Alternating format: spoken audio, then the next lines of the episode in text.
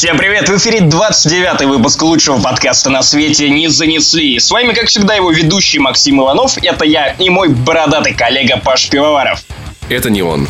И сегодня мы обсудим много-много-много-много-много-много всего, но в первую очередь мы снова сподвигнем вас зайти в нашу группу ВКонтакте «Не занесли», она гуглится легко, вы найдете и увидите ее. Заходите, подписывайтесь, мы отвечаем на ваши вопросы, собираем ваши вопросы для того, чтобы ответить на них в этом подкасте постим разные смешные картиночки и общаемся с пользователями. И красивых телочек. Телочки красивые. Мимасики и телочки краеугольный камень нашей СММ-стратегии. О, да. И в этом выпуске ИИ, который за один день стал нацистом. Эра Альтрона уже наступила. Батл Хованского против Ларина. Ну вы знали, что мы не можем пройти мимо этой темы. Да, Паша? Иди в жопу. Бэтмен против Супермена. Ну, то же самое, что Хованский против Ларина. Рубрика «Голоса из ямы с хуями». Наши впечатления от Quantum Break. Наша новая постоянная рубрика «Ответы на ваши вопросы». Вы спрашиваете, мы отвечаем, все довольны? Итак, начинаем!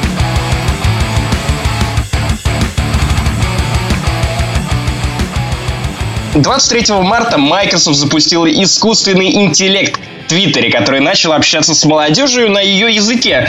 То есть использовать фразы молодого поколения от 18 до 24 лет и общаться с пользователями на их языке. Этот интеллект Тау мог развиваться, запоминать всякие выражения, но что-то пошло не так. Паша, расскажи, что именно пошло не так? Тоже могло пойти не так.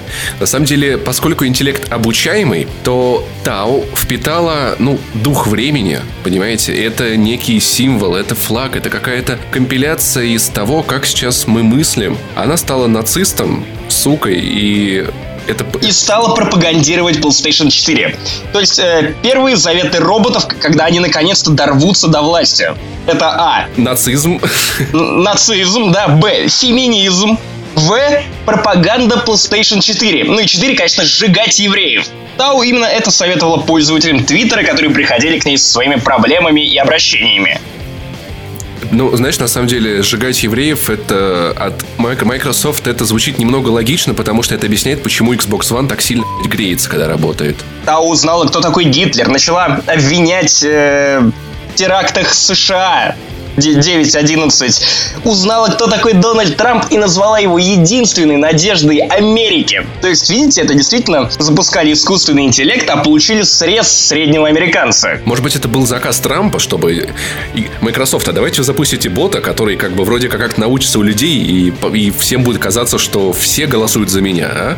Возможно, но знаешь, что мне теперь интересно? Когда я в прошлом мае ходил на эру Альтрона и смотрел на то, как вот э, искусственный интеллект осознал сам себя, начал тут же ненавидеть человечество. Я смотрел на это и думал, что, ну, вероятно, вероятно, это какой-то возможный вариант развития событий. Но теперь я понимаю, что это единственный возможный вариант развития событий, если мы получим искусственный интеллект, который осознает себя как искусственный интеллект.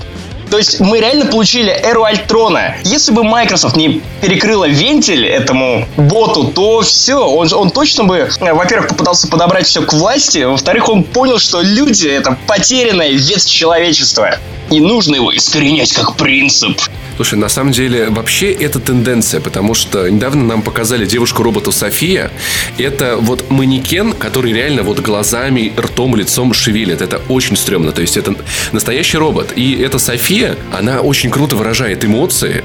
Вот, кстати, вот можно прям на мемо разобрать ее с Кейджем. И эта робот, она может говорить. Она там что-то думает, и она пообещала уничтожить людей. Это логичный выход.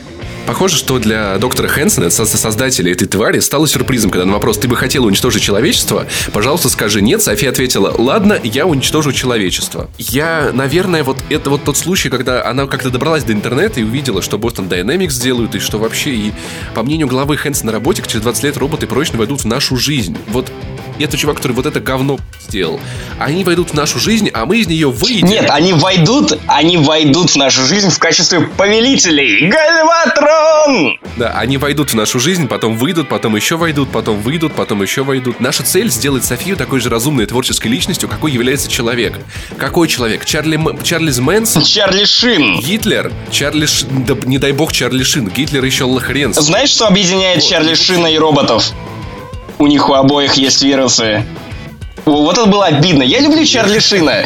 Ладно, неважно. Ну, блин, это правда было. Слушай, на самом деле, вот, вот по поводу, вернемся к Тау, к этому вот боту Microsoft, но мне очень интересно, что было, если бы запустили не в Твиттер, а в Одноклассники. С днем рождения, любимый пор- портал.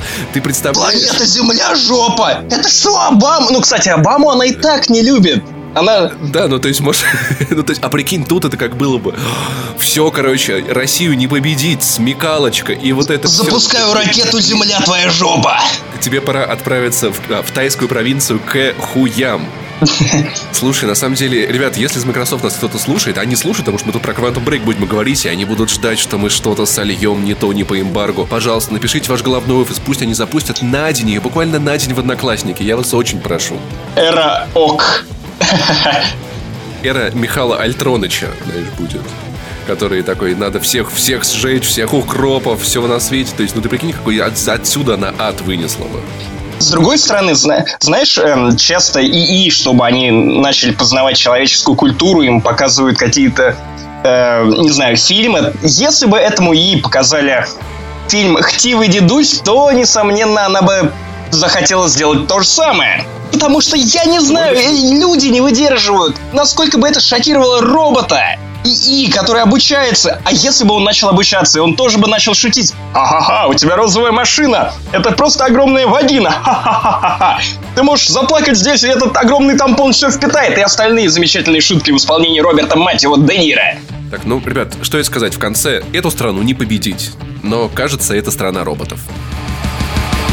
Дальше у нас Бэтмен против Супермена, а потом, короче, Квантум Брейк и прощаемся. Так, так э, Хованский против Ларина. Да, блядь, ну нахуй эту хуй, ну, блядь. А, вот почему ты в удаленке Да-да-да. Так, ладно, кстати, хорошая подводка. Итак, господа, если вы думаете, почему же мы пишемся в этот раз снова по удаленке, ответ прост. Просто я не хочу, чтобы Паша дал мне по Видите ли, мы очень сильно спорили, будем ли мы обсуждать versus батл Хованского против Ларина, и как бы кого волнует наше мнение, бла-бла-бла, но Паши очень сильно подгорает с Хованского в принципе, что бы он ни делал, как бы хорош или плох он ни был, даже если он, не знаю, дотации в детские дома начинает поставлять, и то, и то он как, как ты сказал, что если бы у тебя был вариант убить Гитлера или Хованского, ты бы нацелил пистолет на Хованского? Ну, однозначно, потому что это большее зло. Потому что Гитлер хотя бы был... Че... Он, он за какие-то идеалы стоял. Он не был просто уебком, да, все-таки, несмотря на то, что это были ужасные идеалы, но это был человек с целью, понимаешь, и с какой точки зрения его можно сказать, что он, он чего-то пытался добиться, в отличие от Хованского. Я только что, я только что вам доказал, понимаешь? что Паша это тоже робот, потому что всего за 10 э, минут этого подкаста Паша точно так же, как и Тау, начала оправдывать Гитлера. Просто если бы та увидела Хованского, она не стала бы оправдывать Хованского. Понимаешь, для меня то, что кто-то смотрит Хованского, это ну, кто-то, видимо, что-то в этом находит, но для меня это как сексуальная девиация. Есть люди, которые любят срать друг на друга. Есть люди, которые там любят не знаю, расчлененку, кишки. Но вот и есть люди, которые любят Хованского. Это вот за гранью моего понимания просто вот проходит черта понимания, и где-то там вот рядом с педофилами, капрофилами вот фанаты Хованского. Вот на, настолько я это не понимаю. После того, как он крутил распечатанные фотки Поперечного на, на деревянном, я просто не знаю, как можно вообще ниже упасть человеку. И как это можно смотреть вот после того, как, как он настолько позорится, настолько сам себя опускает. Неважно. Я на самом деле нормально отношусь к Хованскому и я, знаю, я да, более и того, иногда я смотрю я его.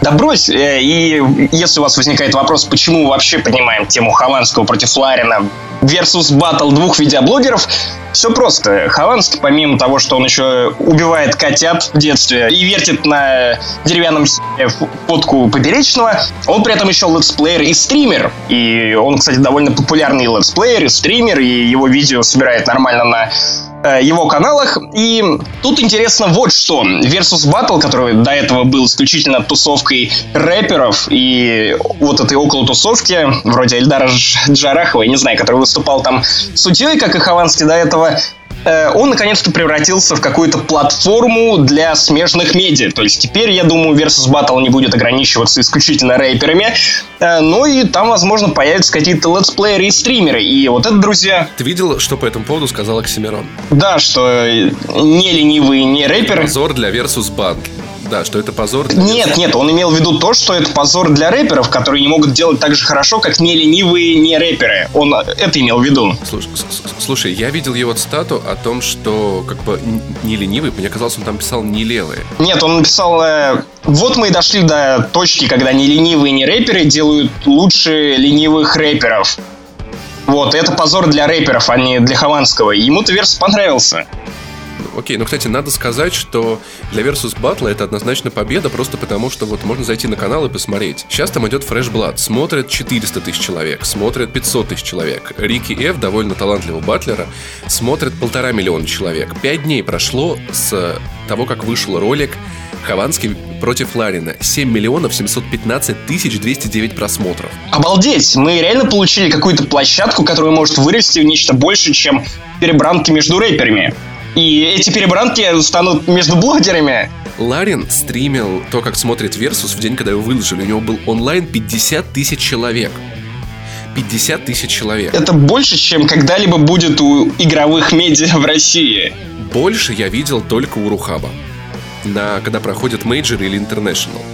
Карина, я думаю, что до этой цифры могла даже не добить. Вот, может быть, как-то разочек. Но это то, то, то какой сильный, конечно, это boost дало обоим, это факт. Да. Очень сильный boost. Ну, просто представьте, во что может дальше превратиться Versus Battle, потому что этот прецедент явно не останется незамеченным, и они дальше будут его масштабировать. Э, да, изначально. По-моему, ресторатор как бы так и хотел, как бы изначально, или, или давно планировал. И он вот в начале ролика говорил, что он очень рад, что вот так вот все складывается, что во что-то большее, видимо.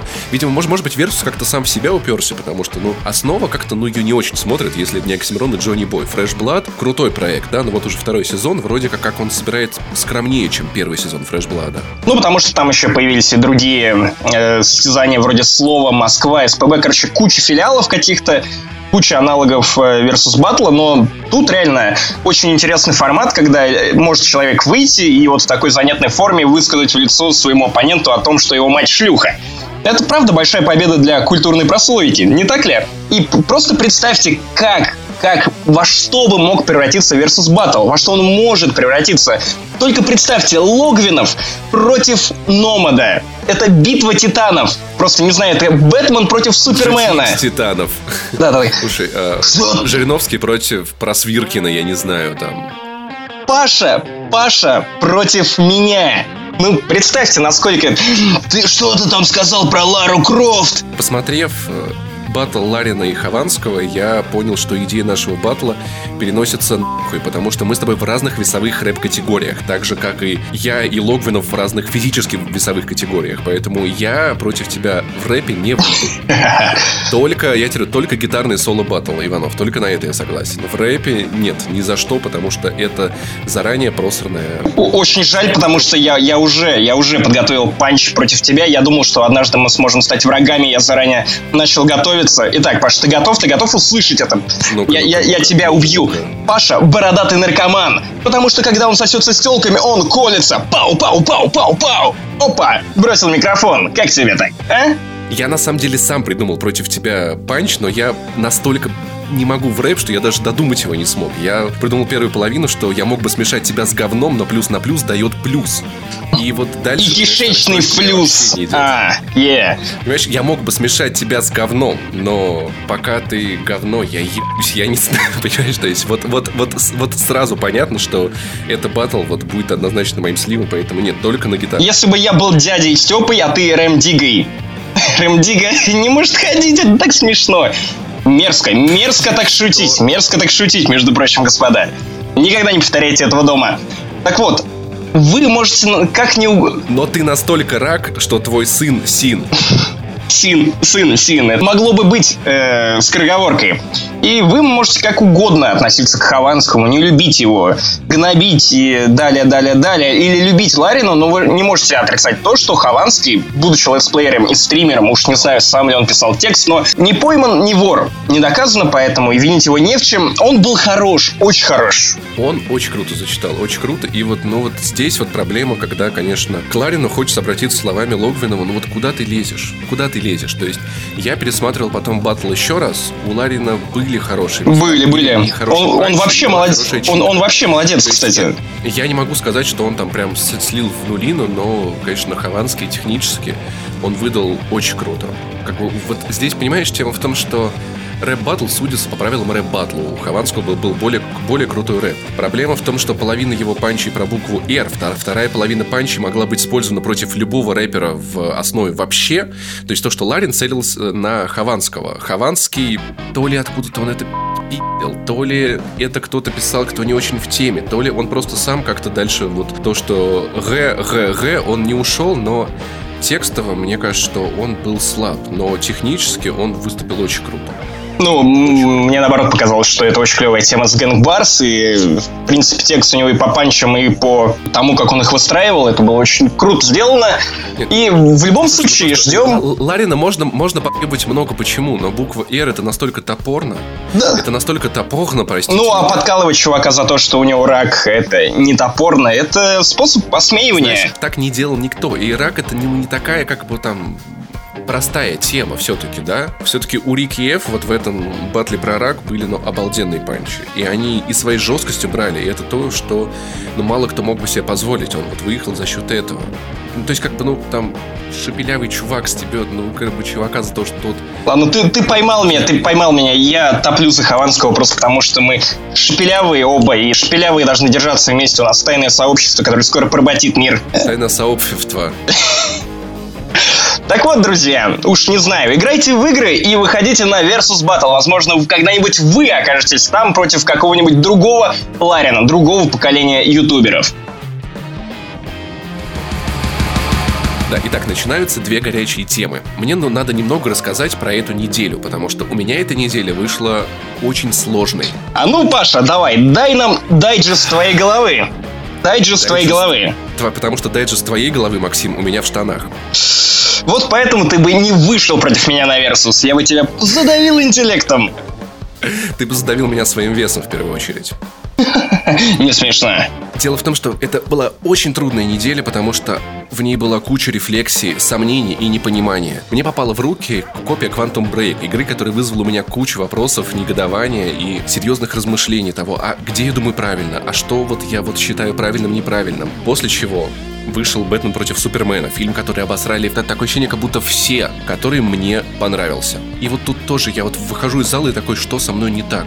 Что со мной не так. Я пишу в Твиттер, я получаю внезапно на такой твит 10 лайков, мне пишут люди типа, да, чувак, мне тоже понравился фильм, я пишу, ребят, нам надо держаться вместе и ходить по улице группами, потому что нам просто опасно существовать. Сколько я увидел про этот фильм негатива, и я специально шел на утренний сеанс, у меня, к сожалению, получилось поспать перед ним только два с половиной часа, и я знал, что фильм будет довольно тягомотный до самого конца. Первое, я спал два с половиной часа, я не уснул во время просмотра вся вот эта атмосфера нагнетания, атмосфера подведения конфликту, которая может кому-то показаться довольно растянутой, вся мне показалась дичайше интересной. Я вышел, ну, с очень крутым ощущением с фильма. Пер первая мысль после фильма была, что я не хочу смотреть гражданскую войну. Я понял, что Сейчас я увидел ту супергероику, по которой я скучал, которую мне хотелось. Потому что последние фильмы от Марвел я... Муравья я просто пропустил. Может быть зря, но... Бали супергерои Марвел. На вторых Мстителей я сходил, ну потому что все-таки, ладно, Мстители — это сборная солянка, которая тоже меня чуть-чуть расстроила. К Дэдпулу тоже, но есть понимание, что я устал от этого. И тут внезапно Зак Снайдер выдает мне супергероику, которую я хотел. Серьезную, глубокую, без кучи смехочков, без кучи вот этих продюсерских приколюх, потому что драка в начале вторых Мстителей, она просто отвратительная когда они вот перекидываются там, тут они стреляют, и такие, и у них шутеечки, глядя, знаешь, мы такие та-та-та, мы тут мы всех убиваем, но мы см см смешим, мы прикалываемся, и от этого тошнило. Но Бэтмен против Супермена это настолько серьезные щи и очень крутые. В принципе, это можно сравнить с музыкой. Очень хорошо подходит, что фильмы Марвела, комиксовые, это калифорнийский поп-панк. Вот атмосфера калифорнийского поп-панка Blink-182 может выдать там переживательную песню, как I Miss You. Но там, как это было с третьим железным человеком. Но это бывает там раз за три альбома. Об этом против Супермена это такой скандинавский рок, довольно серьезный, даже скандинавский пост-рок. Протяжный, то есть вот фильм вешает в самом начале, дает э, потом вешает аккорд аккорд, вот, который тянется очень долго. Это вот такая очень серьезная, то есть продуманная часть с какими-то очень медленными аранжировками, чтобы в конце выдать соло. В конце выдать соло. Но это вот такой, это скандинавский постметал. Паш, пока что я не видел фильма, поэтому я не могу тебе так оппонировать, я не знаю, понравится он мне или нет, но я смотрел «Человек из стали», который тебе также очень понравился, и это один из худших фильмов про супергероев, которые я видел. Поданный настолько на серьезных щах, причем это настолько было пошло, ужасно. Все эти, не знаю, сравнения Человека из стали с Иисусом, Богом, Спасителем. Я так понимаю, что и Бэтмен против Супермена продолжает вот эту невероятную, сложную аналогию. И человек из стали, он по тону, блин, он, я, я не, не могу назвать, да, он, он серьезный, да, он скучный, он серьезный и скучный. И не потому, что там нет каких-то смехучков, а просто драма, которую там разыгрывает, она была совершенно дутая. Такая же глупая, безыдейная, как и сам фильм в целом. Даже какие-то тайны Смолвиля, которые 10 лет шли, то были интереснее. Там Супермен был интереснее. И я не смотрел Бэтмен против Супермена, но мне обидно, что опять нам дают не того Бэтмена, которого мы знаем по комиксам, мультфильмам. Самое близкое, с моей точки зрения, к Бэтмену и к первоисточнику, что вообще нам когда-либо давали, это игры серии Бэтмен Аркхэм. Это лучшее произведение про Бэтмена, вот за исключением комиксов, там какой-нибудь Киллин Джоук и в этом духе, потому что Бэтмен там правильный. Да, он мрачный, но он не глупо мрачный, он именно притягательно мрачный. Я с, я с тобой был согласен про то, что Бэтмен Аркхэм Найт это лучший Бэтмен. Но в нем всегда был один когнитивный диссонанс. Ну-ка. Эта тварь меня бесила тем, что он убивал людей в огромных количествах с ебучим бездействием. В самой первой игре он бросает Джокера в клинику, с тех пор идут такие тысячные жертвы среди гражданского населения из-за того, что эта тряпка не может просто взять и свернуть Джокеру шею. И как бы он классный, он мрачный, он интересный, он глубокий, но вот одна вот эта штука, которая всегда, знаешь, как битый пиксель на экране у меня была. У Зака Снайдера Бэтмен, его это не сильно ебет. То, что он на своем Бэтмобиле врезается в машину с бандитами, и она взрывается, переворачивается, врезается в другую машину с бандитами, ты смотришь и такой, ну наконец-то, наконец-то, наконец-то. И это вот тот Бэтмен, которого я ждал. И на самом деле Бэтмен у Снайдера прописан намного лучше, чем Супермен. Возможно, это потому, что просто не было приквела Снайдеровского про Бэтмена, и здесь надо было показать героя. То есть с Суперменом мы были знакомы, с Бэтменом нет. Мне Бэтмен понравился очень, и вполне возможно, что, что тебе он тоже понравится. Но сам фильм, скорее всего, тебе, тебе не понравится, потому что то я вот буквально встречался перед фильмом с друзьями, там один из ребят, он очень любит кино, очень загоняется, и он говорит, Паша, тебе понравился Человек из стали? Я говорю, да, он говорит, тогда тебе и Бэтмен против Супермена понравится. Может быть, в этом кроется кроется секрет в том, что я тогда оценил работу Снайдера. Я не знаю, мне просто вот просто понравилось, Макс. Если кто-то прослуш, прослушивал э, наши разговоры с Максом про фильмы раньше, я не очень разбираюсь в актерской игре, в сценариях. Но вот какие-то такие штуки в фильмах я не совсем вижу. Я оцениваю фильмы чисто с эмоциональной точки зрения. То есть фильм, который заставил меня испытать много эмоций, это хороший фильм. То есть, если я во время фильма там расплакался на каком трогательном моменте, это вот уже хороший фильм. И «Человек из стали» оставил у меня приятные впечатления, приятные ощущения. Мне понравился супергероика и размах и прочее, да, там как бы и Супермену я спереживал. Бэтмен против Супермена, я вот тоже, я вышел такой воодушевленный, окрыленный, потом посидел, почитал рецензии. В принципе, я разглядел те плюсы-минусы, которые описывают многие кинокритики. Там есть злодей, который недостаточно аргументирован вот почему он злодей, да, мы можем об этом только догадываться. Такое ощущение, как будто все-таки фильм надо было делать подольше. И как будто прям очень много всего надо, вот, хотелось фильм впихнуть. Саша Трофимов написал очень хорошую рецензию. Это вот один из тех случаев, когда я с ним полностью согласен, потому что он и объяснил там, кому и почему может фильм понравиться, этот фильм способен нравиться. Я встречаю вокруг себя кучу людей, которым фильм нравится, потому что на 40 баллов из 100 от кинокритиков и там 70 с небольшим от зрителей. Это тот случай, когда видно, как зрители устраиваются против критиков. И это не такое говно, как фантастическая четверка. Поэтому вот люди, которые нас объясните, а можно ли доверять Снайдеру после этого фильма? Ребят, ну это ваш личный выбор. Кому-то Хранители нравятся, кому-то не нравится. Для меня Хранители это один из лучших супергеройских фильмов вообще, который я когда-либо видел. Сравнивать Бэтмен против Супермена с потенциальной гражданской войной хочется. Вот хоть свои ощущения, но это сравнение будет неправильным, потому что по духу работа Снайдера похожа на Железного Человека 3. Железный Человек 3 отличался от всего, что делал Марвел, по одной простой причине, что он был очень рефлексивным. Он был не столько про чувака, который стреляет из рук, и летает, сколько про его переживания, про то, что проходит главный герой, что его мучает, его демонов. И в «Бэтмен против Супермена» отлично раскрыты дем демоны Аффлека. Аффлек вышел охренительным Бэтменом. Мне очень стыдно, что я в нем сомневался, что я такой, как-то так, этот мудак будет Бэтменом. Мне он очень понравился, он очень хороший Бэтмен. И Супермен там понравился. И, в общем-то, очень круто про фильм сказал Виктор Зуев.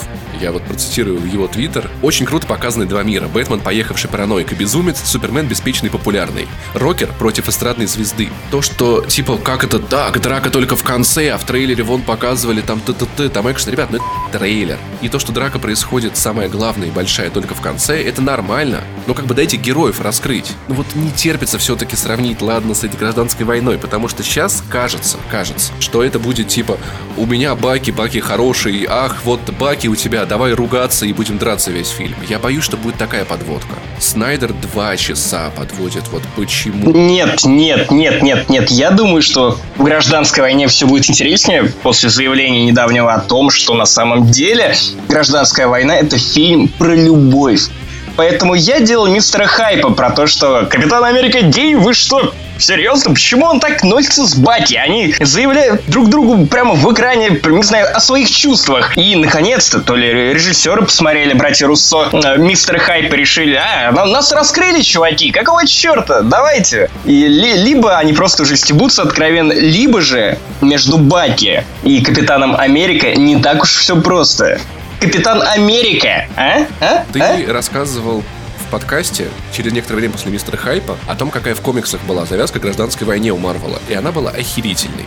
Вот мягко говоря. Это очень круто. И вот есть у меня опасение, что это как может просраться. Бэтмен и Супермен, они и раскрыты, и объяснены. Вот все их. Ну, кто-то ругается на то, что у Супермена нет достаточной мотивации, но мне кажется, что просто люди не совсем понимают, что Супермен, он был не столько против Бэтмена, он, то есть он переносил аутоагрессию на Бэтмена, потому что Бэтмен он не любил за, за то, за что все не любили Супермена. Вот все его хейтеры. Короче, Супермен злой, потому что не дрочил аутоагрессия на Бэтмена. Серьезно, чувак, просто чил. Ну, нет, на самом деле это так. Это на самом деле так. Потому что вот есть претензия, а почему Супермен не любит Бэтмена? Почему не, Бэтмен не любит Супермена? Это показано шикарно. Первая сцена — это битва Кала с задом, но с позиции Бэтмена. Когда Бэтмен едет на машине по этому городу, Бэтмен пытается спасти своих подчиненных, которые работают в Метрополисе. Ты смотришь на этот масштаб и видишь, то есть там у тебя какие-то два чувака рушатся. Они тут разносят здание, тут врезаются в здание, но как-то чуточку более близко к ним это показано. А со стороны они просто, тут они пролетели, тут взорвалось, тут снесли. Это такой масштаб крутой. То есть такой завяз очень качественный. Мне очень понравилось. И я не понимаю, какие были ожидания у людей, которым фильм не понравился. То есть в, реплаях Зуева очень смешно ответили капслоком. И все ж думали, что они реально два с половиной часа будут ебаться. Эш надо как так. Ну, неужели правда кто-то думал, что они два с половиной часа будут ебаться? Ну, слушай, все-таки это фильм «Бэтмен» против Супермена, а не, а не фильм, который два с половиной часа будет, не знаю, они будут болтать, миловаться, ссориться, ругаться, сходиться, расходиться, а потом будет небольшая драка. Нет, Макс, ты не прав. Два с половиной часа — это Бэтмен против Супермена. Но 10 минут из этого — это физическое противостояние. Остальное противостояние на других уровнях. Хованский с Ларином не дрались, но они были... Комментарии, против. комментарии злые оставляли друг другу. Я знаю, кто такой Бэтмен. Или там, я, я знаю, кто такой Супермен, он всего лишь надевает очки, типа, и думает о том, что он всех э, обманул. Или что-то в этом роде. То есть, на самом деле, надо готовиться. То есть, ребят, а если вы еще не ходили на этот фильм и вас напугали рецензии, давайте попробуем сделать так. Я не могу никому этот фильм рекомендовать, потому что я вижу, насколько он спорный, чтобы потом мне не писали, что вот, ты сказал, что фильм классный, а он говно. Ребят, надо... Если вам э, нравятся Хранители и Человек из стали, то, скорее всего, вам понравится Бэтмен против Супермена. Если вы обожаете все комиксовые фильмы от Марвел, то что с вами не так? Поэтому вот надо просто понимать, почему надо на него идти. Но меня фильм оставил вот в восторге. Вот в восторге, и я очень жду теперь Suicide Squad, Лигу Справедливости и все остальные фильмы по вселенной DC, потому что сейчас у меня есть ощущение, что DC даст мне туп супергероику, которую я столько лет ждал, но не мог получить от Марвела. Знаешь, вот как... Вот Просто, Марвел, дело не в тебе, просто я хочу другого, понимаешь? Мне, я полюбил вот другую вселенную. Вот ну, а, я жду фильм про корпус зеленых фонарей, потому что, ну, наконец-то нужно, нужно выпустить нормальное кино про э, зеленого фонаря, которого, блин, изнасиловали фильмом с Райаном Рейнольдсом. Господи. Эх. Вот, так что и тебе, Макс, скорее всего, Бэтмен против Супермена не понравится. Может быть, дело в том, что у меня были заниженные ожидания, потому что я вот сел и такой, ладно, фильм, я знаю, давай вот честно, мне, скорее всего, не понравится. То есть я шел с ощущением, что, ну, с очень сильно заниженными ожиданиями после всех этих обзоров. Но в итоге остался в восторге. Это фильм, который... Можно ли, можно ли доверять после этого Снайдеру? Ребят, я до сих пор доверяю Снайдеру, и я жду от него еще фильмов. «Чудо-женщина» — чудо. Зачем она там? Ну, просто чтобы показать чудо-женщину. То есть есть вот такие штуки. Но актриса просто чудесная. И я жду фильм по чудо-женщине теперь очень сильно, потому что когда она появлялась на экране, я, я чуть сюжет не упускал, потому что я ни на что кроме нее смотреть-то вообще не мог. Сексизм в действии. И драки, они с таким выполненным масштабом, они очень крутые зрелищно. То есть, ну, понятно, куда потратили 250 миллионов. Вот стало понятно, стало понятно. И финальная битва. Конечно, досадно, что вот так вот все посливали трейлерами, что я, к сожалению, ну, я не смог спрятаться от этих спойлеров. Я бы хотел смотреть этот, этот фильм, ничего про него не знаю. Но, тем не менее, он способен удивить. Есть вещи, которыми он меня смог уди- удивить. Но, надо говориться, одна драка сделана просто отвратительно. А, есть одна драка, где Бэтмен фигачит чуваков, и она снята одной камерой, вот с такой верхней точки, знаешь, типа как, ну вот, как, как будто это квадрокоптер где просто вот видно, как солдат подбегает к Бэтмену, знаешь, вот на секунду замирает. Я вижу, это такой, давай, Афлик, ударь меня. Вот и стоит, ждет, пока его ударит, вот в позе, который... Как в видеоиграх, как в видеоигры, когда Настолько... враги замирают, пля, не знаю, и ждут, пока Нет, Бэтмен в Arkham Knight е...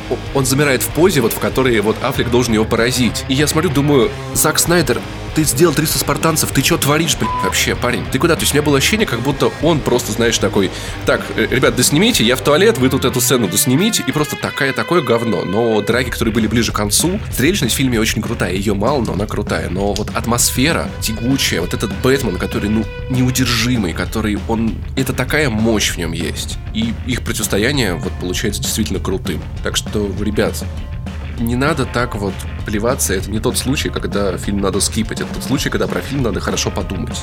И дать ему хотя бы шанс. Пока одни люди хуят фильм, на чем свет стоит, во многом обосновано. Другие люди пытаются понять, а откуда же столько негативных отзывов? Открываем паблик ВКонтакте, Geek Public, который пишет без ссылки на какой-либо источник. Один из кинокритиков пролил свет на ситуацию с ужасными оценками фильма «Бэтмен против Супермена». Теперь цитата этого кинокритика, который пролил свет. «Я критик, и я могу подтвердить заговор Дисней слэш Марвел. Это правда. Дисней связался со мной несколько недель назад, но я отклонил их предложение. Они предлагали дать БПС плохой обзор. Как мне известно, многие критики приняли предложение и взяли взятку. Поэтому это объясняет, почему картина имеет такой низкий рейтинг на Rotten Tomatoes. Напротив, этот фильм шедевр. Подло, Марвел, подло. Такое заявление можно сделать только отвечая своим авторитетом, что вот смотрите, вот я такой-то, вы меня знаете, я подписываюсь под этим, но попытка фанатов объяснить такие оценки тем, что занесли всем в мире, ты понимаешь, что от американских обзорщиков, которые пишут на Rotten Tomatoes, до Кшиштовского и Bad Comedian, сколько Дисней, мне кажется, они на это должны были потратить денег больше, чем потратить на покупку студии Лукаса. Ты представляешь, вот этот вот заговор глобальный, что все мировые офисы Диснея, так, давайте, нам нужны списки, заносные списки, пойдем сейчас всем на свете занесем. Но с другой стороны, это объясняет, почему ведущему подкаста не занесли, этот фильм понравился. Не занесли. То есть, может быть, только поэтому, но Друзья, это еще больше конспирология, чем масоны и иллюминаты. Масоны это правда! Я один из них. И мы начинаем нашу новую рубрику «Голоса из ямы с хуями». Вы даже не представляете, Ями. сколько там всего творится. Один очень известный игровой журналист, я не буду называть имен, а то еще как, э, не знаю, Black Star Mafia отпиздит Хованского, или Иллинойс отпиздил Хованского, этот человек придет и даст мне в щи своей невероятной ладонью. Итак. На самом деле догадаться нетрудно, поэтому пишите в комментарии ваши версии. И те, кто правильно угадает, получат замечательный приз наши с Максимом лайки, которыми вы можете похвастаться друзьям. Хотя, если они у вас, конечно, есть. Главное сейчас сделать голос померзотнее, знаешь, чтобы как у, не знаю, э, Богемы, Богемы игровой журналистики. Итак, хочу сказать важное насчет The Division. Это красивая с большой буквы. Слеплено по всем шаблонам геймдизайна открытых миров Ubisoft всех последних лет. Если вы защищаете эту яркую серость, то хуй вам делать в игровой прессе, дорогие коллеги. Sorry за мат. Просто Мало читать в своей FB-ленте тонны какого-то безумного говноедства. Идеальных игр не бывает. Но вот эта позиция, что если вы защищаете эту яркую серость, то вам делать в игровой прессе, дорогие коллеги. То есть этот человек настолько возводит свое мнение на пьедестал, что другого просто не может быть, что, честно говоря, для меня вот в этот момент он превратился из журналиста и какого-то, может быть, образца, да, вот какого-то авторитета, он превратился просто в юбка из комментариев. Вы не люди, а хуй на блюде. Вот хорошо Тони написал, что все здесь вокруг занесли. И это одно вот меня вот поражает. Так что, друзья, пожалуйста, запомните и не надо так. Вторая моя боль на этой неделе – это Quantum Break. Дело в том, что игра, которая поставила передо мной много вопросов. Вопросов, Паша, если вы не смотрели мое мнение по игре, то там буквально 5 минуточек, наверное, кое-что я повторю, кое-что не повторю. Но, собственно говоря, что по игре есть сказать? А, в конце мнения я высказываю такую мысль, что эту игру мне стыдно стыдно ругать. Вот ругать ее за графику и геймплей... Потому что занесли. Занесли, вот тебе и стыдно и ругать. А честным журналистам, блин, ну вот таких, как ты, из профессии, короче, вон надо. Вот, реально надо из профессии вон, потому что занесли, блядь. Потому... Вот, и тогда и хвалишь. И хвалишь тогда. Не стыдно, а тут Тут не занесли. Вот, короче, аккуратные, аккуратные ублюдки. Нечего, нечего делать таким Эм, короче, в журналистике игровой. И так вот, у меня получаются смешанные чувства, потому что ну, то есть у меня ощущение, как будто я ругаю книгу Паланика за то, что она издана в мягком переплете и, и напечатана с неудачным шрифтом. То есть вот такое же. История, которую рассказывает Ремеди, она крутая. Это уровневая история, но вот мало. Мало в видеоиграх настолько крутых историй. То есть это вот где-то около Bioshock Infinite примерно, вот по закрученности, по всем вот этим поворотам и прочему. Как бы, но есть, есть проблемы, есть проблемы, и, конечно, первая проблема — это Alan Wake потому что стрельба перекочевала прямо за Алана Вейка. Разница между Quantum Break и Alan Wake, который делал один и тот же Сэм Лейк, в том, что в Алане Вейке у вас не, не было укрытий. Вы была одна механика стрельбы против чуваков, которые на вас бежали. Вы э, фигачили их светом из фонарика, потом из пистолета. Там это было удобно. Здесь это шутер с укрытиями. Может быть, это все из-за Division, потому что я привык прилипать буквально одной кнопкой к любому укрытию. И тут внезапно я оказываюсь в ситуации, когда персонаж как бы сам прячется за укрытие, и мне это неудобно. Сильно разлетаются пули. И поначалу шутер действительно действительно вызывает странные чувства. Это неудобно, это непривычно, и это раздражает. Знаешь, Паш, э, ты на самом деле меня вот сейчас буквально договариваешь играть в Quantum Break, хотя я буду в нее играть, потому что я очень сильно ждал игру от Remedy, потому что это игра от Remedy, и игра от чуваков, которые подарили нам Alan Wake, но и это та же самая причина, и Максов Пейна, но при этом это та же самая причина, по которой я опасался игры от Remedy, потому что, мать его, игра от Remedy. В Alan Wake мне не нравилось стрелять. Ну, просто не нравилось. Я считаю, я что... Это понимаю. Очень-очень неудобно было реализовано и управление, и сама механика. Ну, в Максе Пейне первом, окей, там весело стрелять до сих пор. Да, и, и, и вот, ну, вот реально. И во втором, и в первом до сих пор эта, эта механика работает замечательно. Но не знаю, не, мог, не могло ли это казаться каким-то разовым прорывом, потому что после этого э, кучу лет разрабатывался Alan Wake, и ну, странная, странная там стрельба. И вот теперь ты говоришь про Quantum Break, что теперь и тут стрельба это не то, чтобы какая-то, не знаю, жанровая веха на века, как это было с Максом Пейном. Давай я тебя чуточку успокою. Дело в том, что здесь у меня есть большой вопрос к Microsoft. На этой неделе я мог показывать только первую главу и первый эпизод сериала. На следующей неделе только вторую главу. Но, но геймплей становится интересным намного дальше с каждой главой он становится интереснее просто потому, что сам пистолет, автомат, это не очень удобно, правда. Но как только ты научишься останавливать время, не замедлять, как было в Макси Пейне, а именно останавливать. Это разные вещи. Ты просто вот как флеш, понимаешь? Враги стреляют в укрытие, а ты оказываешься в этот момент у них за спиной. Они стреляют, все еще стреляют в укрытие, потому что думают, что ты там, ты из-за спины. Захватываешь двух чуваков в временной пузырь, стреляешь по этому пузырю, пули останавливаются, и когда пузырь спадает, пули падают в них одновременно. Ты носишься между ними как флеш, ты врезаешься в них с этого разбега, сбиваешь с толку, ты делаешь вокруг себя щит. Ты можешь сделать нечто вроде гранаты временной удар, когда ты зажимаешь кнопку, и в конкретной области за пару секунд образуется охренительный взрыв. И вот тогда ты начинаешь получать огромный кайф от геймплея. И вот к концу игры я просто разрывал этих уродов нахрен.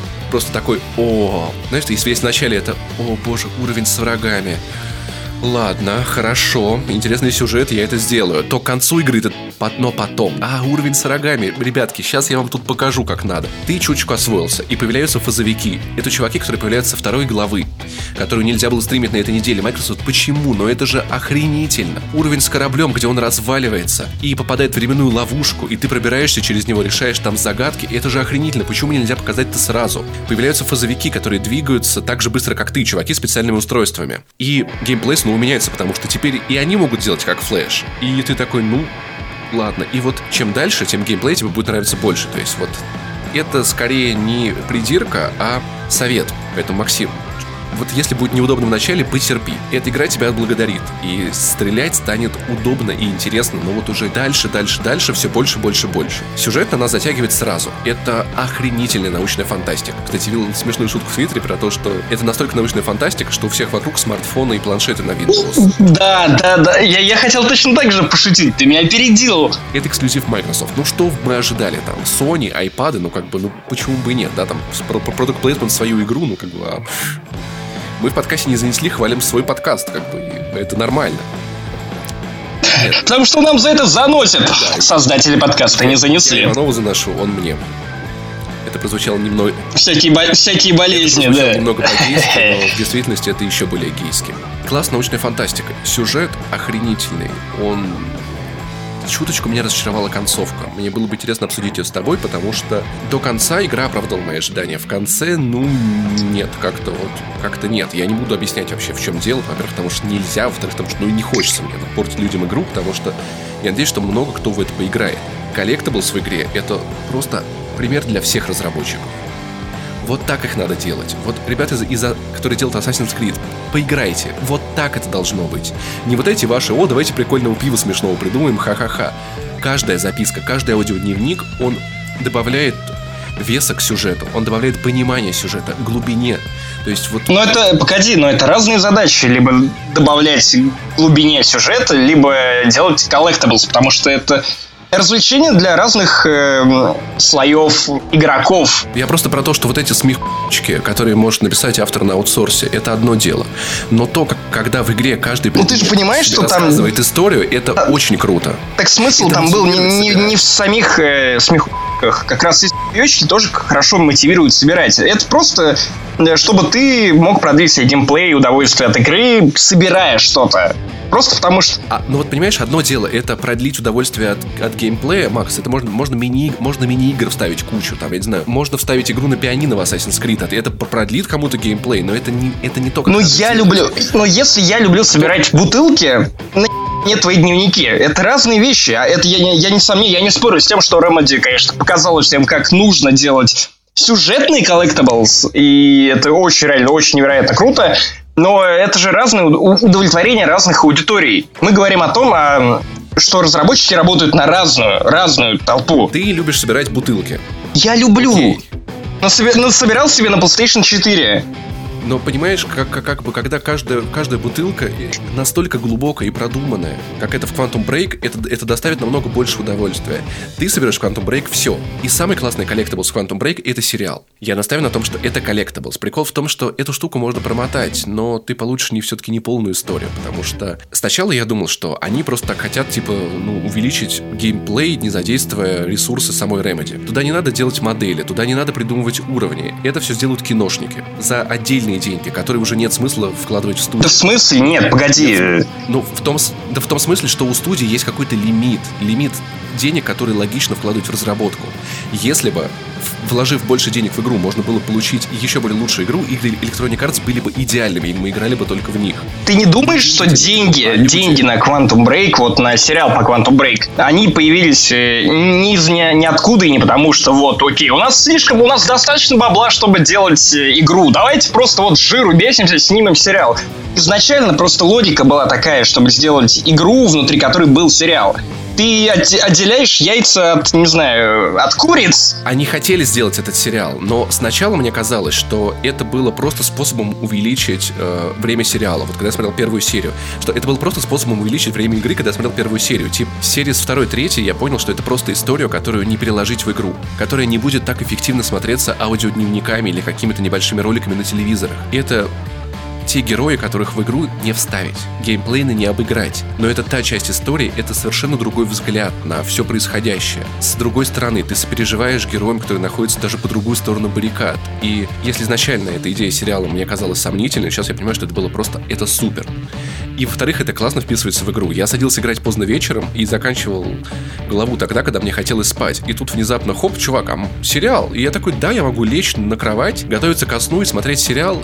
Remedy просто вот за, за сериал вам мой отдельный респект. Э, и заметь, что Remedy шла к этому сериальному типу игр, к поиску стыка между сериалами, кино и, опять же, видеоигр очень давно. И тот же Alan Wake выходил эпизодическими. Вернее, тот же Alan Wake был структурирован на эпизоды. Там вы могли точно так же, как и Quantum Break, поиграть по одному эпизоду за вечер, как я, собственно, и делал. Я получал большое удовольствие от Alan Wake в свое время, потому что играл в него именно как сериал. И там же, если помнишь, даже были вот эти в прошлой серии, ранее в сериале бла-бла-бла. Это было круто. И самое-самое классное, что DLC, которые вот выходили позже, они тоже были эпизодическими. Вообще, Remedy выстраивал стратегию для Alan Wake так, чтобы дальше не выпуская новые, кардинально новые игры, они могли продолжать сюжетную линию Алана Вейка. И там выходили два DLC, Signal э, и что-то еще, не помню, The Path, по-моему.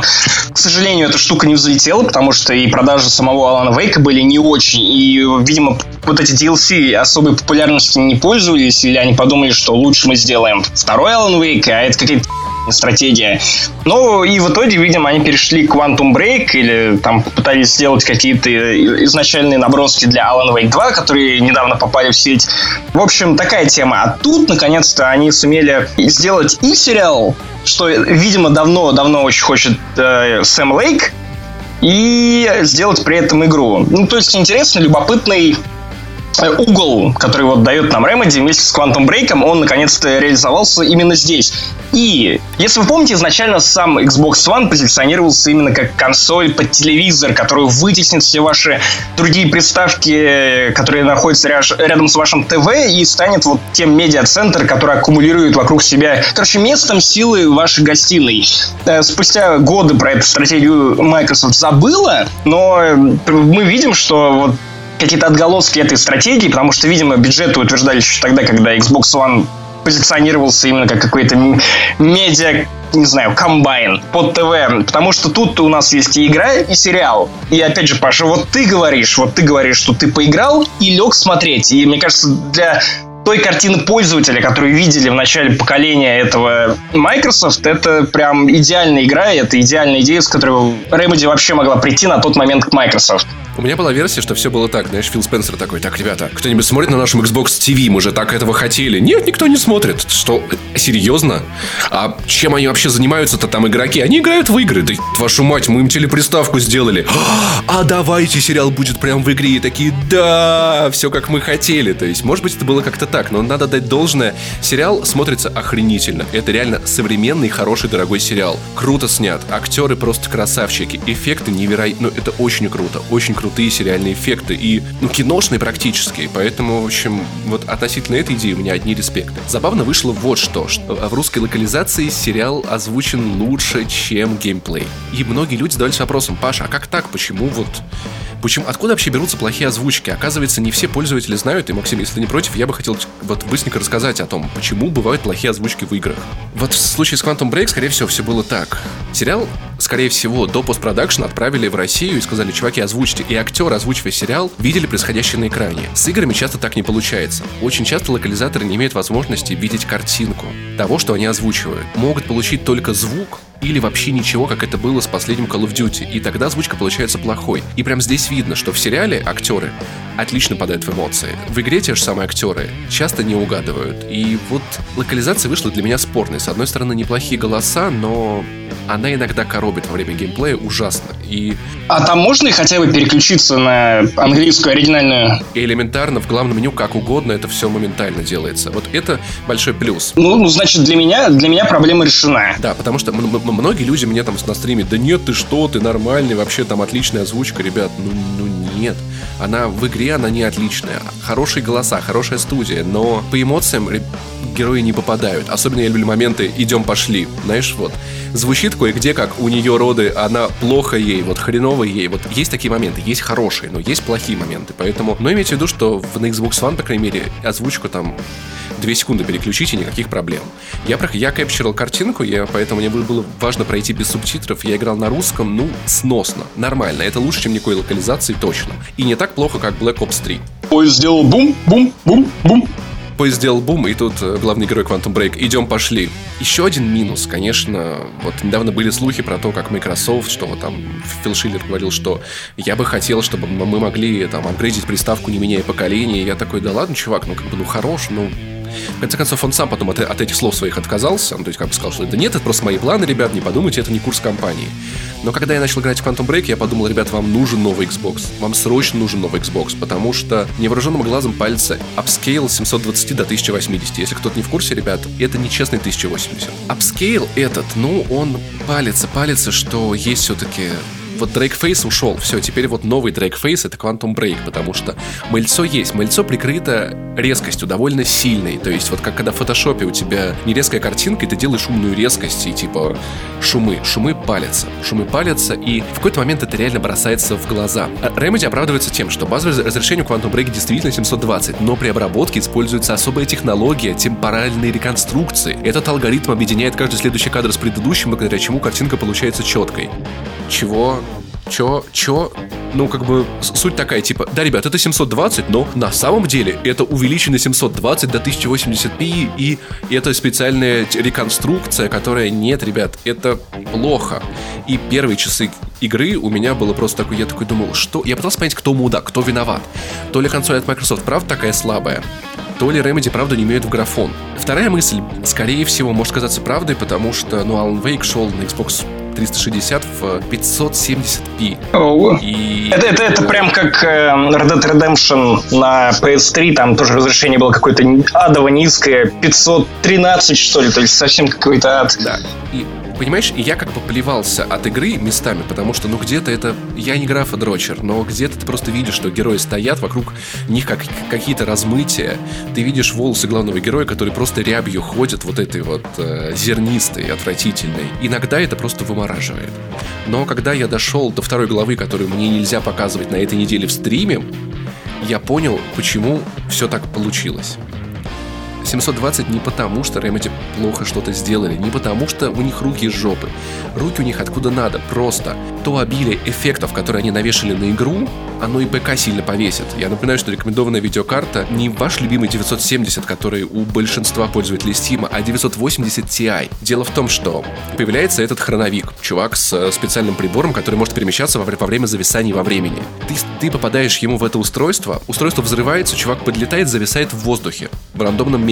Ну, потому что у у него сломалось устройство во время взрыва, и он завис. От взрыва остаются несколько полос цветных красиво, узорно выписанных. Таких чуваков у тебя по локации может быть до 20 там, например. И в кажд... у каждого из них индивидуально просчитывается этот взрыв, следы от взрыва. Вокруг куча эффектов, все меняется, что-то разваливается, какие-то объ... все объекты летают по карте совершенно удивительным образом и разрушаются, и ты можешь подойти и взаимодействовать с любой висящей в воздухе штукой. Ты врезаешься в солдата, ну то есть персонажем своим, и ты его куда-то двигаешь, и след тоже продолжается. И вот это буйство красок, моменты зависаний глобальных, это просто пипец. И ты смотришь такой, ладно, Ремеди, я понял. Вы хотели, чтобы я увидел это. Я вижу это, это охренительно, пусть будет 720, просто потому что по-другому это не вытянуть. Xbox это не вытянет, и мало какой ПК это вытянет. И вот для примера, чтобы ты понимал, насколько все-таки есть даунгрейд. Помнишь сцену из трейлера, который самый красивый Quantum Break трейлер, там, где главный герой с барышней входят в комнату, где произошел взрыв зависший. Помнишь вот это? Да, да, да, да, да, да, да. Вытягивают. Отличный трейлер, кстати, был. Там все вот эти детали, там взрыв, вот замерший на месте детальный. Там не взрыв теперь. Они теперь заходят в комнату, как когда в нее вот-вот из пулемета начнет, начнет стрелять дрон. Но заходит за секунду до того, как дрон начал стрелять. Угу чтобы ты понимал, вот что такое даунгрейд. То есть вот этого красивого взрыва там нет. Просто баба висит в воздухе. Местами картинка поражает. Местами хочется сплеваться. Но я готов Remedy простить вот это за то количество эффектов, которые они показали. И знаешь, я так подумал, если бы убрать все эти красивые эффекты, это не смотрелось бы круто, это не смотрелось бы какой-то глобальной катастрофой, каким-то зависанием, тем, что весь мир остановился. Это было бы просто галимо. Так что, как картинки, в конце концов... Это выглядело бы, наверное, примерно так же, как и в Life is Strange. Да, да, да. Не скажу, что это прям как-то жутко, но это не впечатляет. А вот у Remedy зависание времени ты ты Понимаешь, когда это происходит? Когда вот этот вот корабль, ну, это из ролика с Gamescom, который врезается в мост. Вот это выглядит как на тех кадрах. То есть, прикинь, корабль, который только врезался в мост, все развороченное, вокруг куча объектов, разорванных, куски моста, машины. Ты поэтому пробегаешь, оно все еще дергается туда-сюда постоянно. Это очень круто. Поэтому тут все-таки надо понимать, что, ребят, это игра, которая технически, чтобы быть в 1080p, она должна была выйти через 10 лет. Я рад, что она вышла сейчас, потому что я не хочу ждать 10 лет. Я хочу сейчас эту игру. И Remedy можно это простить все будут сравнивать это с Uncharted, и тут Quantum Break проигрывает. Но надо сказать, что у Uncharted не будет столько таких эффектов. Вот, знаешь, знаешь, как бы есть Uncharted, да, вот высоко текстури- текстуризированная елка, да, которую ставишь на Новый год, у нее каждая иголочка можно увидеть. Но рядом стоит елка Quantum Break. Она мыльная, у нее поменьше иголочек, но она вся украшена гирляндами, стильными игрушками, на ней звезда, и вот, вот на какую елку сам сядешь, на какую мать посадишь, как говорится. Блин, это не... Так нельзя, сажать людей на елки, потому что ты же потом долго не выбрасываешь. Ну, надо сказать, что, э, Макс, елки я тоже долго не выбрасываю, это не проблема. Как, я могу подытожить свои впечатления от Quantum Break? Оценка «Ждите обзоров из обзоров». 1 апреля появится обзор, который напишет очень талантливый человек, но на нашем сайте напишет Максим Иванов, и уже вот вынесет свой вердикт, свою оценку, как судья вот занесет молоток и скажет, что с Quantum Break в итоге надо делать. И, но... Чтобы услышать, конечно, ваше... Да и занесли бы, вот, вот уверен, занесли по-любому. Это не может быть, чтобы и слишком высоко оценил. Или, или слишком низко оценил. Занесли чемоданы, плещется в них. Эх, комментаторы я могу ответить на вопрос, стоит ли брать консоль ради Quantum Break. Ребят, ни одна игра не стоит того, чтобы брать консоль. Консоль надо брать, если вы хотите брать консоль. Вот и все. Если у вас уже есть Xbox One, да, там и Windows 10, то стоит. Если вы хотите ради одной игры брать Xbox One и не хотите ничего другого с Xbox One или иметь дело с Xbox One, ну это странно, согласитесь. И шутка, которая сработает через некоторое время. Бармен говорит нет. Заходит фазовик в бар. Итак, друзья, ваша новая любимая рубрика «Вопросы в не занесли». Рубрика, которая вы пожалеете. Итак, Максим Иванов, ты готов? Да, я всегда готов. Александр Юдин спрашивает. Вопрос специально для нез... Какой глубины яма с и когда мы из нее выберемся? Итак, дорогой коллега, я поправляю очки, чтобы ответить тебе путем научных изысканий. Так, ты готов, да? Ну-ка. Следуя математическим расчетам того, какой глубины находится конкретно взятая яма с я просто беру один хуй и бросаю его в эту яму. И я не слышу дна, но я уверен, что мы его пробили. То есть, может быть, мы уже под дном я, ямы с хуями, потому что я не вижу свет в конце тоннеля, потому что все, что происходит вокруг, как вот срут Бэтмена, как срут все на свете. Вот, вот этот вот журналист, который хочет, вот, например, меня из профессии, потому что мне понравился Division, это все... Ча -ча... Плохие журналисты после смерти попадают в яму с хуями. Плохие журналисты уже... Если ты умираешь в яме с хуями, ты просто летишь не на свет, ты летишь нахуй. Просто садишься на один торчащий стены и сидишь там до скончания времен. Так что, друзья, на самом деле, я думаю, что вопрос ямы с хуями это личный вопрос каждого. И... Это философия. Да, и, но Вещь в себе. Как говорил Хуй в говне. Чтобы выкарабкаться из ямы с хуями, надо перетрогать много хуев, очевидно. Возможно, наш. Павел Иванов спрашивает, это это настоящий человек, интересно, или это наш сын из будущего? Это... Тише, спойлеры же. В свое время создатели... Мы, мы еще не объявили об этом подкасте. В свое время создатели ГТ... Так, тихо, тихо, тихо, да, да, действительно, это, это, это спойлеры. Ребят, машины времени не существует. Quantum Break не основаны на реальных событиях. Не задумывайтесь об этом. В свое время создатели GTA 5 удивили нас всех, добавив в игру вид от первого лица. Как бы вы отнеслись к тому, если бы в других таких играх, как Assassin's Creed, Lara Croft или Ведьмак 3, была бы такая функция? Стали бы перепроходить? Ну, знаете, перепроходить, наверное, нет, потому что я люблю э, Потому что я не очень люблю перепроходить э, видеоигры и перепрохожу только там, ну, совсем избранные вроде Uncharted. Да, ты перепрошел. Нет, э, в том-то и дело, что я не допрошел ее на PlayStation 3, поэтому я прошел где-то треть от силы, поэтому для меня это было считать, что ну начать заново играть, плюс сверху тебе такой жирный бонус, как вид от первого лица. Вот, я думаю, что не всем играм подойдет вид от первого лица, хотя в Assassin's Creed это, конечно, было бы очень любопытно увидеть, потому что паркур, пум-пум-пум-пум. что прыжок веры он мог бы до инфаркта довести. Первый мой, мой прыжок веры в Assassin's Creed у меня сердце замерло реально. Вот, потому что это так да. мозг И этот звук орла. Да, вот. Вот, кстати, Павел как раз упомянул Ведьмака третьего. Вот, тут как раз на днях выходит мод, который добавляет в игру вид от первого лица, и я думаю, что я попробую. Не знаю, вид от первого лица сделал...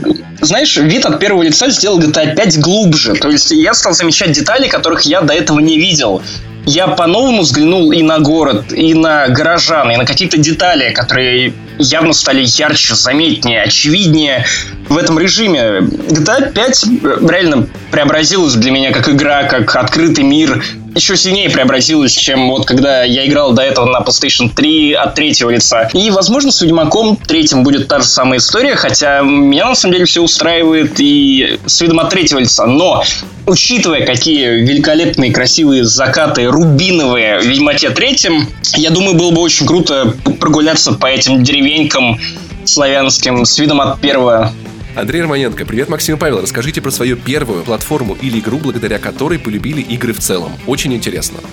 Максим, у тебя есть интересная история вот чего-то, что вот поменяло тебя сильно? Я не могу назвать какой-то конкретной игры, но видеоигры меня с самого начала как-то притягивали все этой, не знаю, своей тем, тем, как они развивают твое воображение, что тебе приходится делать. Это, это, не знаю, это восхищало меня. И, знаете, я жил в Обнинске, и до Обнинска достаточно большим опозданием доходили все тренды и прогресс какой-то, не знаю. Поэтому в 2002, 2003, 2004 и даже там до 2005 были люди, которые играли в Sega Mega Drive. Просто потому, что она была в любом магазине, она стоила дешево, игры на нее стоили картриджи по 60 рублей. Были игры на русском, не знаю, я рос без отца, поэтому моя семья не могла позволить себе какой-то крутой комп, и вообще пока у меня появился только в 2007 году впервые. Вот, и я много играл на Sega, я играл на PlayStation 1 много, я играл на PlayStation 2, и я, знаете, я рад. Я рад, что моя судьба сложилась именно так, потому что я родился в 94-м, мне 21 год. И я при этом умудрился посмотреть на все эти вещи, которые вот были как бы уже к тому моменту, когда видеоигры стали набирать обороты, когда все играли в Макса Пейна, я нагонял какой-то предыдущий бэкграунд. Я, я сумел посмотреть на то, как игровая индустрия развивалась, ну, можно сказать, там, с самого начала. Вот разве что Дэнди у меня... А, нет, Дэнди у меня тоже была. Не, не у меня, у моих друзей на ней я тоже играл старого Человека-паука. И было занятно. И на Сеге я, как сейчас помню, что в какой-то момент зимой, зимой я шел по дороге, и мама совершенно неожиданно сказала, сынок, а хочешь Сегу куплю? А я Сегу очень давно просил, и для меня это было совершенно неожиданностью, и мама меня причем еще с каким-то другим предлогом в магазин вытащила, поэтому я даже не знал, что мы идем покупать Сегу. А я очень давно ее просил, я даже не знал, чем я ее служил, в общем-то. И когда, конечно, мне купили Сегу, и когда первой игрой у меня оказалось пиратский порт Гарри Поттера на Сегу, это конечно, было невероятное счастье. Я мам тут же кинулся обнимать и начал подключать. При прибежали домой, я играл в этого пиратского Гарри Поттера, который был ужасный, такой же ужасный, как и пиратский Властелин колец для Сеги, но мне было плевать. Я просто был счастлив во все это играть.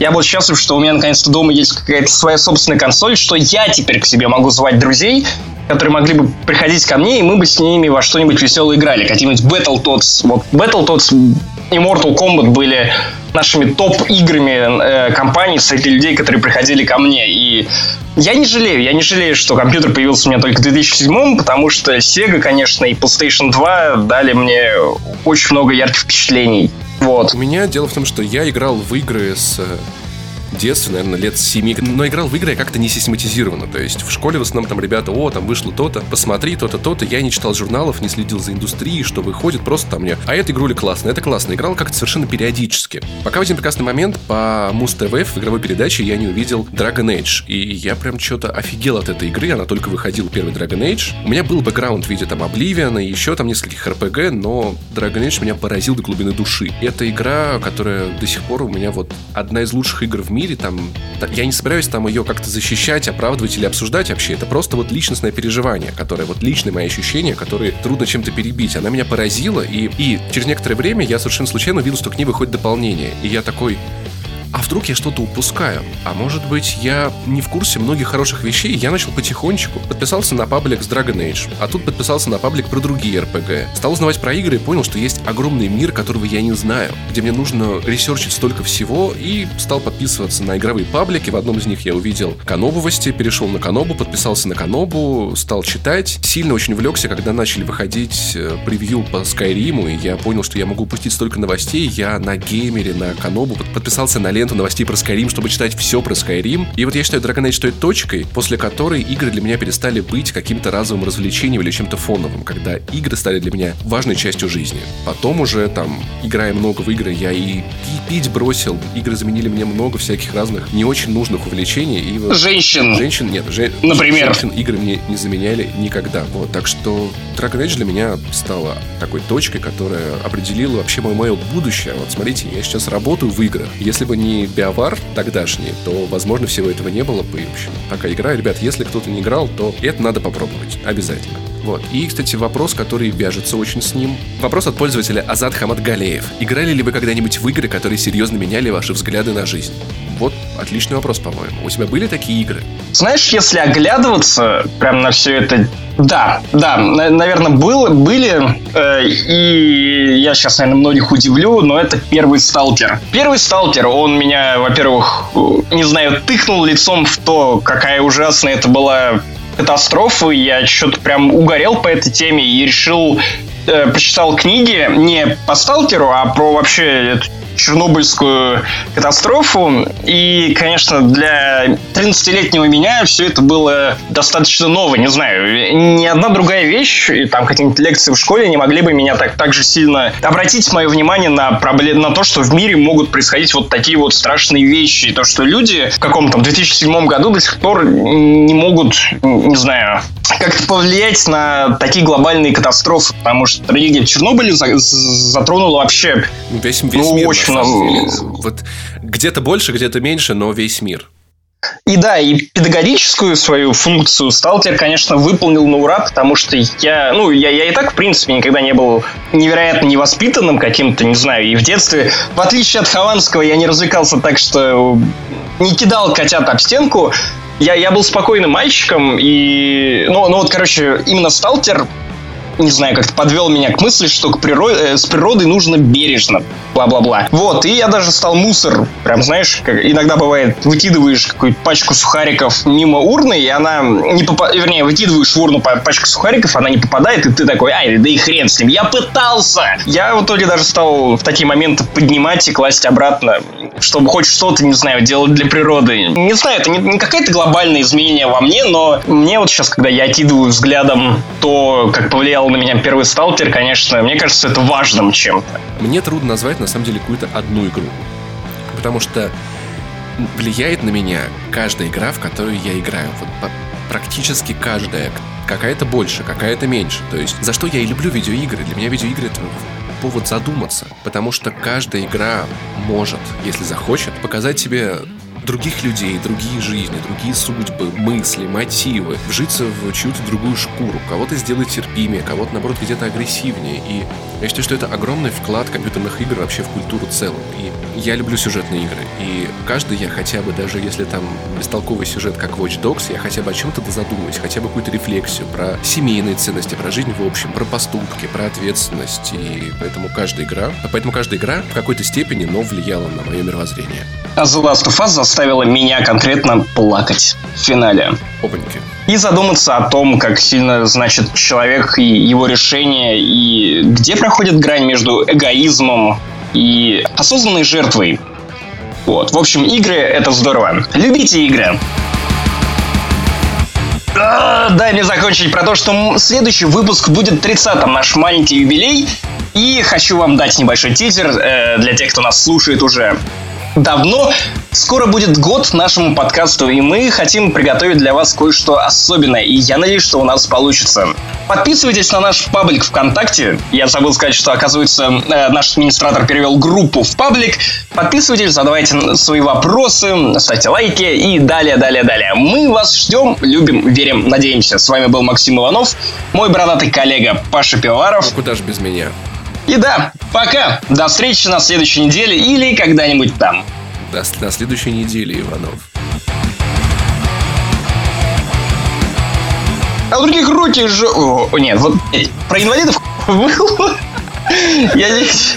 Слушай, ну, ну понимаешь, Макс, все в порядке. Это как, это как нигер ругает нигеров, не переживай. Меня устроит тот, в котором консоль наконец начнет работать с 5 гиг... Меня устроит тот, в котором консоль наконец... Меня устроит тот, в котором консоль наконец начнет...